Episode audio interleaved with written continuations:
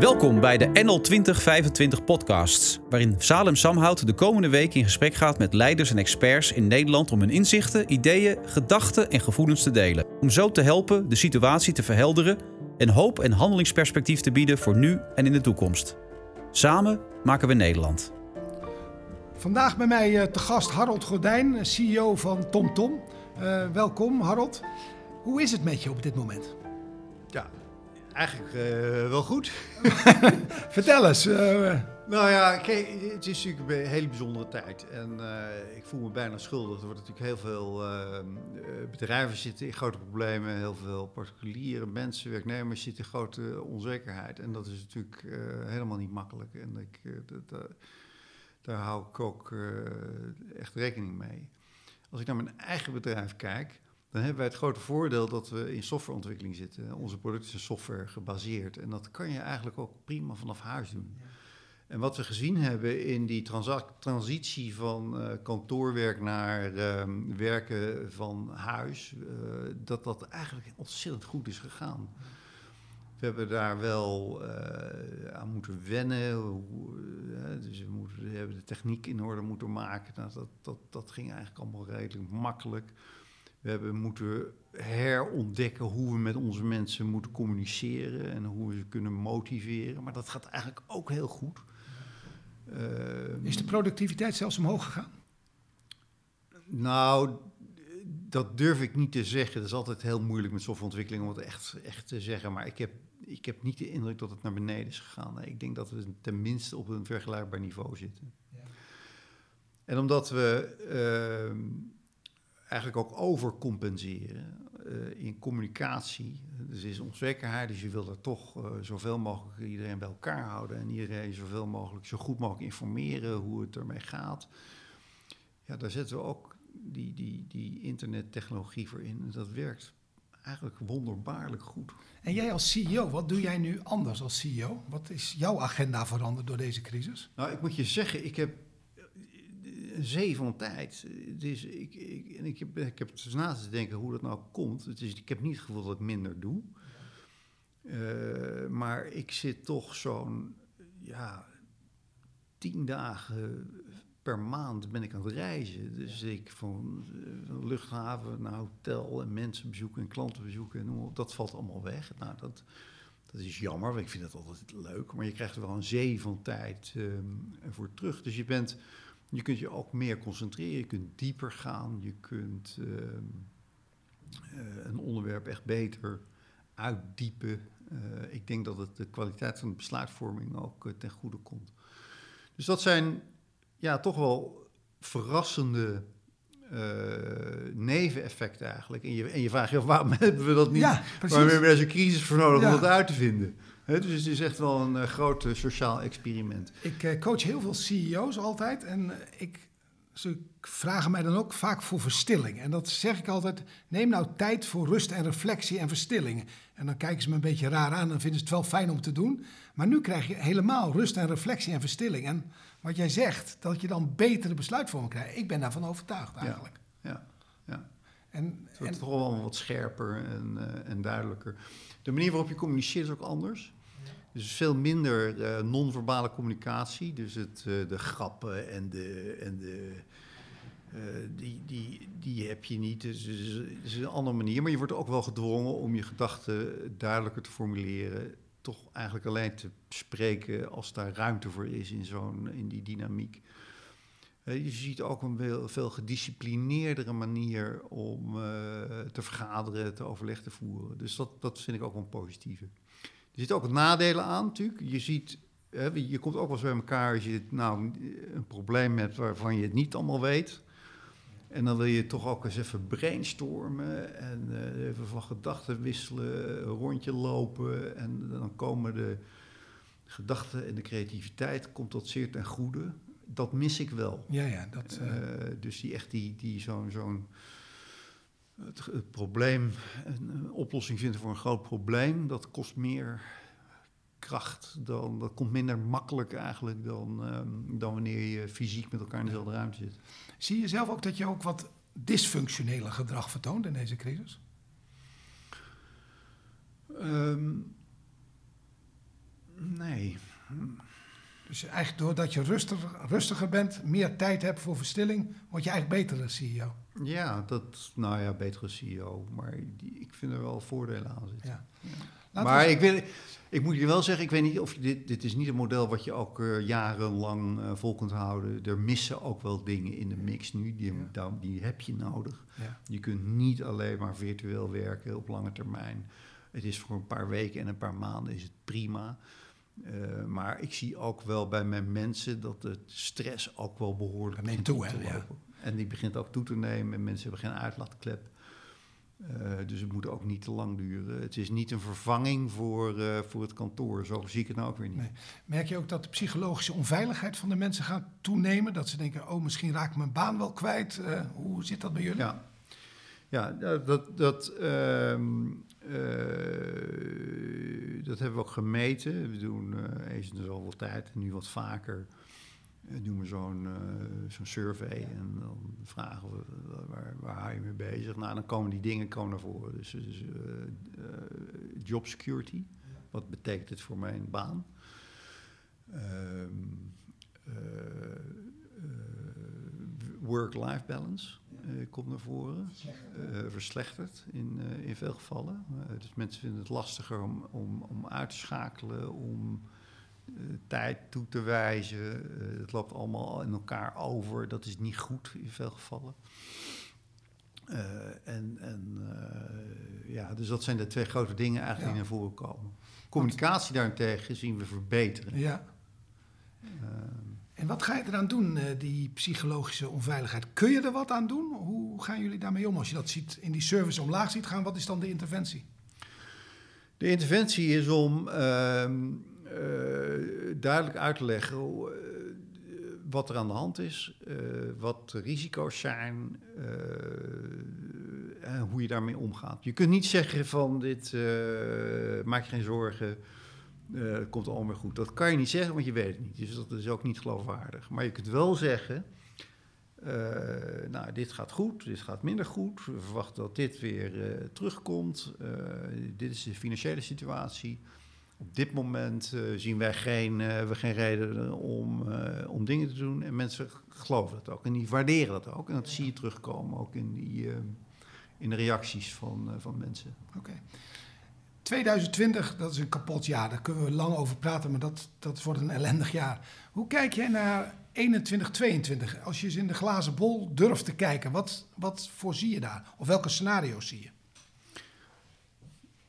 Nou, ja, ik, dat is natuurlijk de grote vraag. Ehm, eh, ik weet het niet. Ik, ik verwacht dat we redelijk snel terugkomen. Ik verwacht niet dat we in een, in een hele diepe recessie terechtkomen. Maar ik weet het ook niet zeker. Je kunt natuurlijk ook een rampscenario hebben dat er veel werkloosheid is. Eh, dat de huizenprijzen weer onderuit gaan. Dat er eh, ook weer bezuinigd moet worden door de overheid. Omdat ze te veel geld hebben uitgegeven in de crisis. En dat je zo'n jarenlang zo'n grauwsluier over de economie krijgt. Die we eigenlijk na de financial crisis hebben gehad. En dat zou een hele slechte uitkomst zijn. Ehm, ik hoop dat het eh, vrij snel ehm, weer terug naar normaal gaat. Maar je ziet natuurlijk wel eh, sectoren van de economie waarbij het redelijk is te verwachten dat het wel wat langer gaat duren. En dan denk ik alles wat met reizen en toerisme te maken heeft. Vliegen, hotels.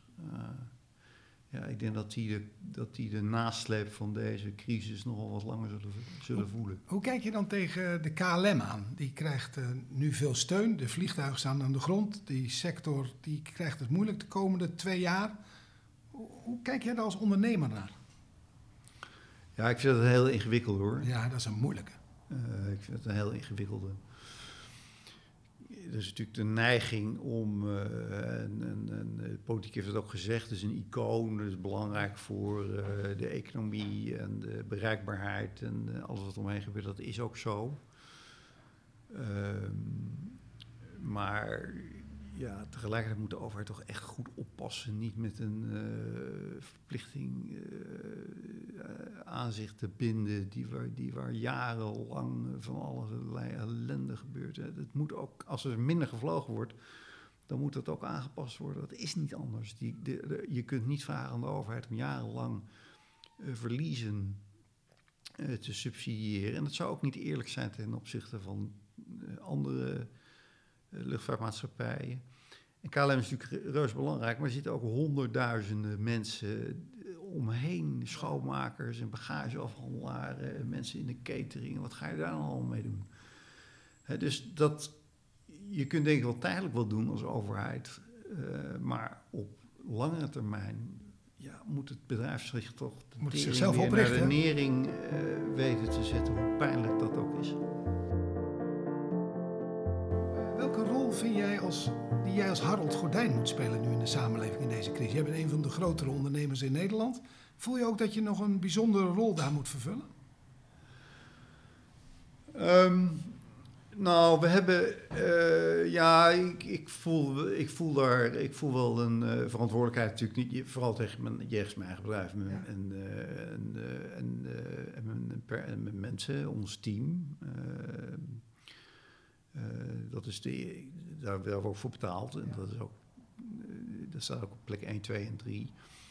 Maar daarnaast, ja, ja, je bent ook burger en je ziet ook om je heen allerlei dingen eh, gebeuren die niet zo leuk zijn. Probeer dat ook een beetje te ondersteunen. En mensen die hard geraakt worden, om daar ook tijdelijke overwinningen voor te treffen. Uh, ja, en toch ook proberen in het publiek debat ook mee te praten. Ik zie verdraaid weinig uit de politiek komen. Ja. Het echte debat in de Tweede Kamer over wat er gebeurt en wat we moeten doen, dat zie ik niet. Uh, ik ben bang dat, uh, dat uh, achteraf iedereen het wel weer weet. En dan ja. komt de commissie en dan gaan we weer tot op achter de komma uitrekenen wat er allemaal gebeurd is. En dan komen er allerlei mensen die daar dan weer wat van vinden. Nou, ik kijk daar niet naar uit, naar die periode. Maar de, ik hoop dat de politiek ook nu actief uh, deel gaat nemen aan het debat. Want er gebeurt natuurlijk van alles en nog wat. wat, en, wat welke punten zou jij in het debat naar voren brengen? Wat zijn jouw drie punten die je zegt, dat zijn de punten van Harold?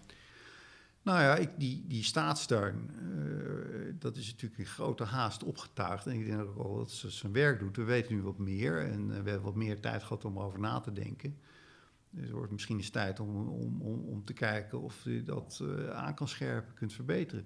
En ik denk met name de steun die aan beursgenoteerde ondernemingen wordt verstrekt. Nou, daar kun je nog wel eens een paar vraagtekens bij zetten en, en je afvragen of dat nou wel de bedoeling is. Want dat vind je eigenlijk dat de beurs eigenlijk de aandeelhouders zelf moeten inspringen. Is dat wat je zegt? Nou, ja, we zitten in een, in een, in een, in een vrije markteconomie. Dat, dat is prima. Dat, dat stelt mensen in staat om te ondernemen. Dat stelt mensen in staat om uh, heel veel geld te verdienen als het goed gaat. Maar het stelt je ook bloot aan het risico van de markt. En dat moet je dan ook maar dragen uh, als het een keer uh, tegen zit. Want jij vraagt als TomTom Tom bewust geen staatssteun daardoor. Ja, we hebben daar uh, uh, natuurlijk uh, naar gekeken. We hebben het ook allemaal netjes uit rekenen waarvoor we in aanmerking komen. Maar ik vind het toch lastig om daar van die regeling gebruik te maken. dat is toch, dat voelt niet helemaal goed. Um, en ik wil ook niet in een situatie terechtkomen waarbij mijn bedrijf of het, hele Nederlandse bedrijfsleven de maat wordt genomen na afloop van dat iedereen zich gerechtigd voelt om er wat van te zeggen en van je bedrijf wat te vinden. We hebben dat gezien bij de banken. Die zijn in 2008 uh, eh, vaak met overheidssteun gered. En dat, de, er is een, een, een, debat over ontstaan wat nog steeds voortwoekert. En het is toch weinig verheffend wat daar gebeurt. Uh, het is ons toch niet gelukt om weer uh, iedereen zijn rol en zijn verantwoordelijkheid te geven. Iedereen die wil toch nog wel graag uh, dat, uh, met dat bankbashje bezig zijn. Ja, ik heb het daar wel een beetje mee gehad. Ja, dat snap weer terug naar Norman. Je had, dit was je eerste punt op de agenda. Wat is punt 2 en 3? Nou, ja, punt twee is, is uh, natuurlijk uh, ook in het kader van het midden- en kleinbedrijf. Wat kun je nou leren van die crisis? En, van die, en die, kun je niet gebruik maken van die crisis om bepaalde dingen te versnellen? Die digitalisering is een belangrijk ding.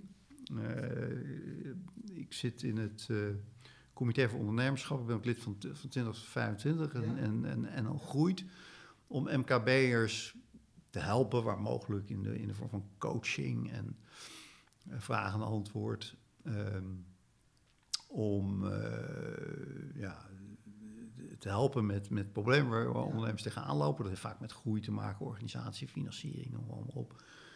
Ja, nu is dat, de, verandert dat gesprek. Dat gaat natuurlijk over die crisis en hoe komen we eruit.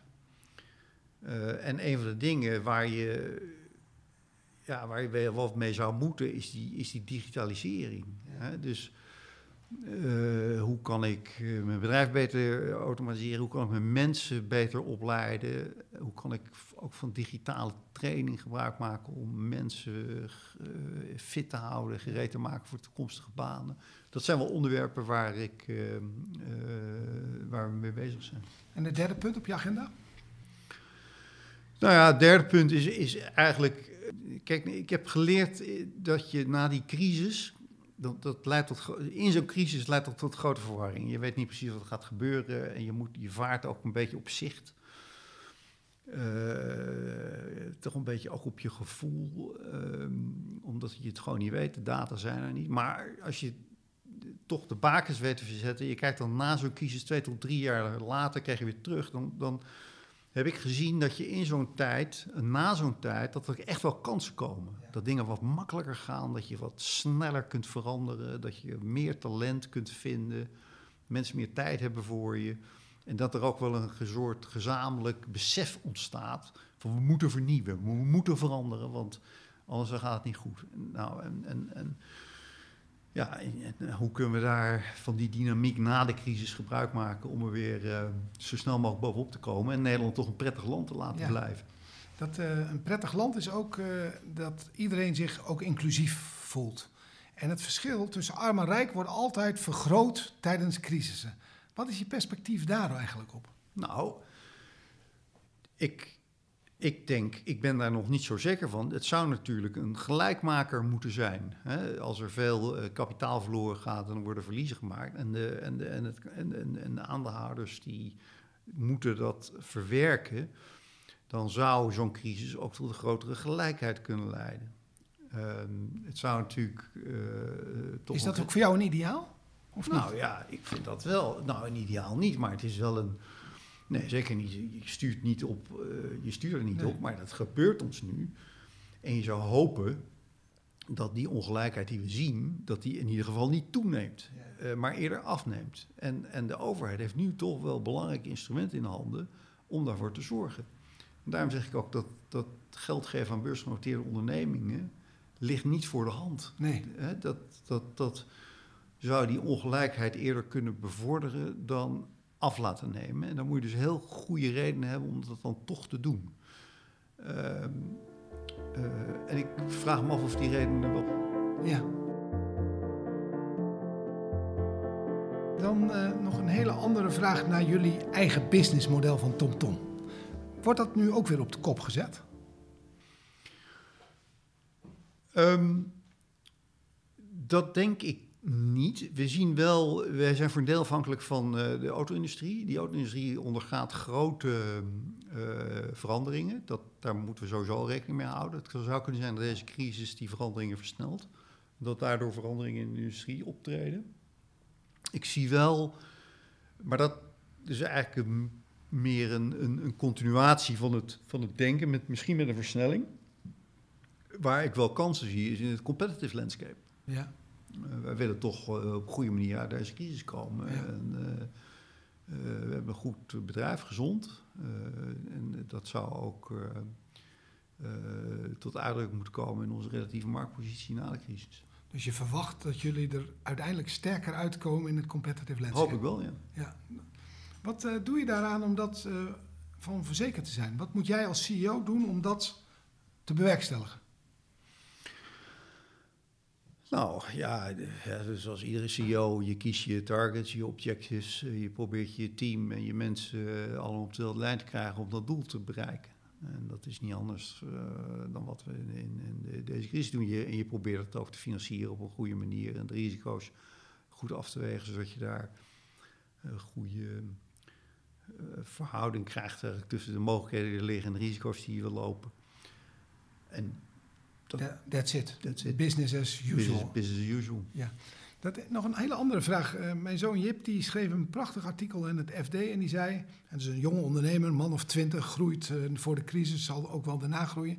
En die vroeg zich af, wat is de bijdrage van de medewerker eigenlijk in deze tijd? Wat is jouw mening daarover?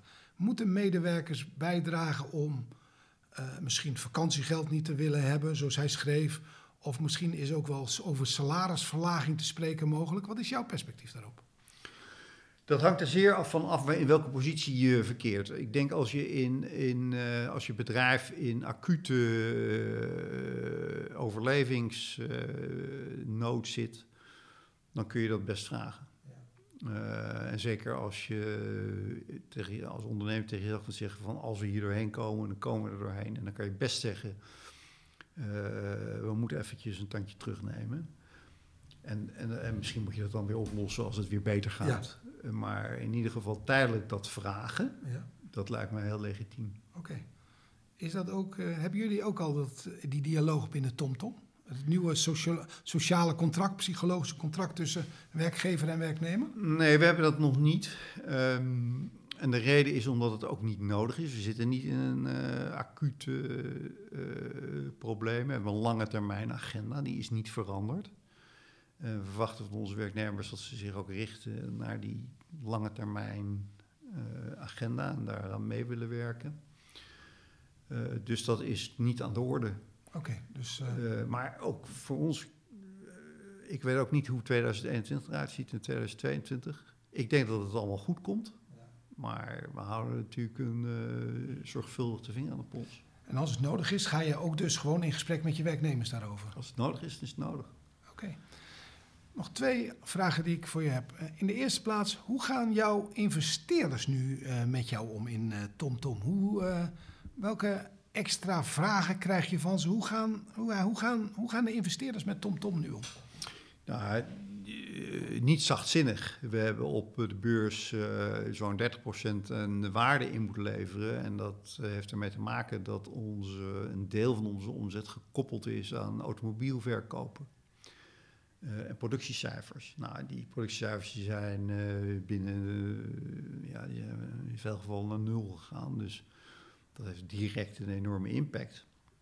Nou, die, die fabrieken die komen weer op gang. Althans, sommige komen op gang. Zij het heel langzaam. Hè. Dat is, dat je de fabriek stopzetten is zo gebeurd, maar een fabriek weer opstarten, dat duurt. Het, uh, want de hele supply chain moet weer op gang komen. En, dus je ziet nu dat autofabrieken uh, wel draaien, maar met, op hele lage capaciteit. maar dat is ook vooral om, om het systeem weer in te regelen.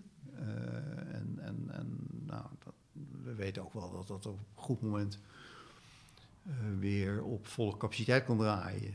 Uh, maar wat we dan niet weten is hoe het met de vraagkant zit. Uh, dus aan de productiekant wordt dat wel opgelost. Het kan een paar maanden duren, maar daar maak me daar nu niet zo heel veel zorgen over. En de vraag is natuurlijk, wat gebeurt er met de vraag? En dan vooral met wat gebeurt met de vraag 2021. Dus die investeerders die hakken er nu nog wel op los en hoop je ook weer dat ze weer het vertrouwen erin gaan krijgen? Ja, dat, dat, uh, dat hoop ik wel. En ik denk ook wel dat er goede redenen voor zijn om dat vertrouwen weer terug te brengen. Maar het is natuurlijk wereldwijd is, is een geweldige uh, herallocatie van, van kapitaal. Risico wordt op een andere manier ingeprijsd. Het is een uh, gigantische shock.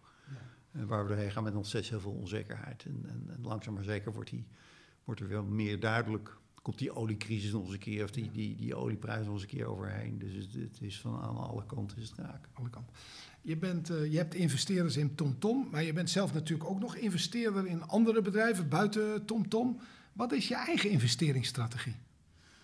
Nou, we hebben. Uh, uh, we gaan ook gewoon door.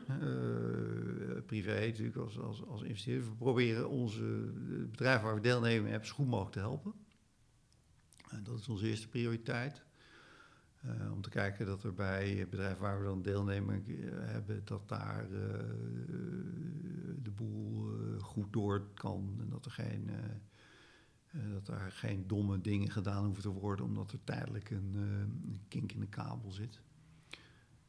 maar ja, voor ons is het ook ja, toch een beetje kat uit de boom kijken. Om te kijken wat, er, wat er allemaal gebeurt. Ja. Dus het is even wachten en daarna eigenlijk het juiste moment vinden om weer naar de groei toe te gaan. Ja. Dat, is het, dat is de les. Heb je nog een slotles aan alle ondernemende mensen in Nederland?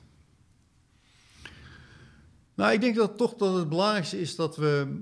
Ehm, eh, dat we ja, kijk, die, die, die, er is natuurlijk een afweging tussen gezondheid en, die, en, en economie.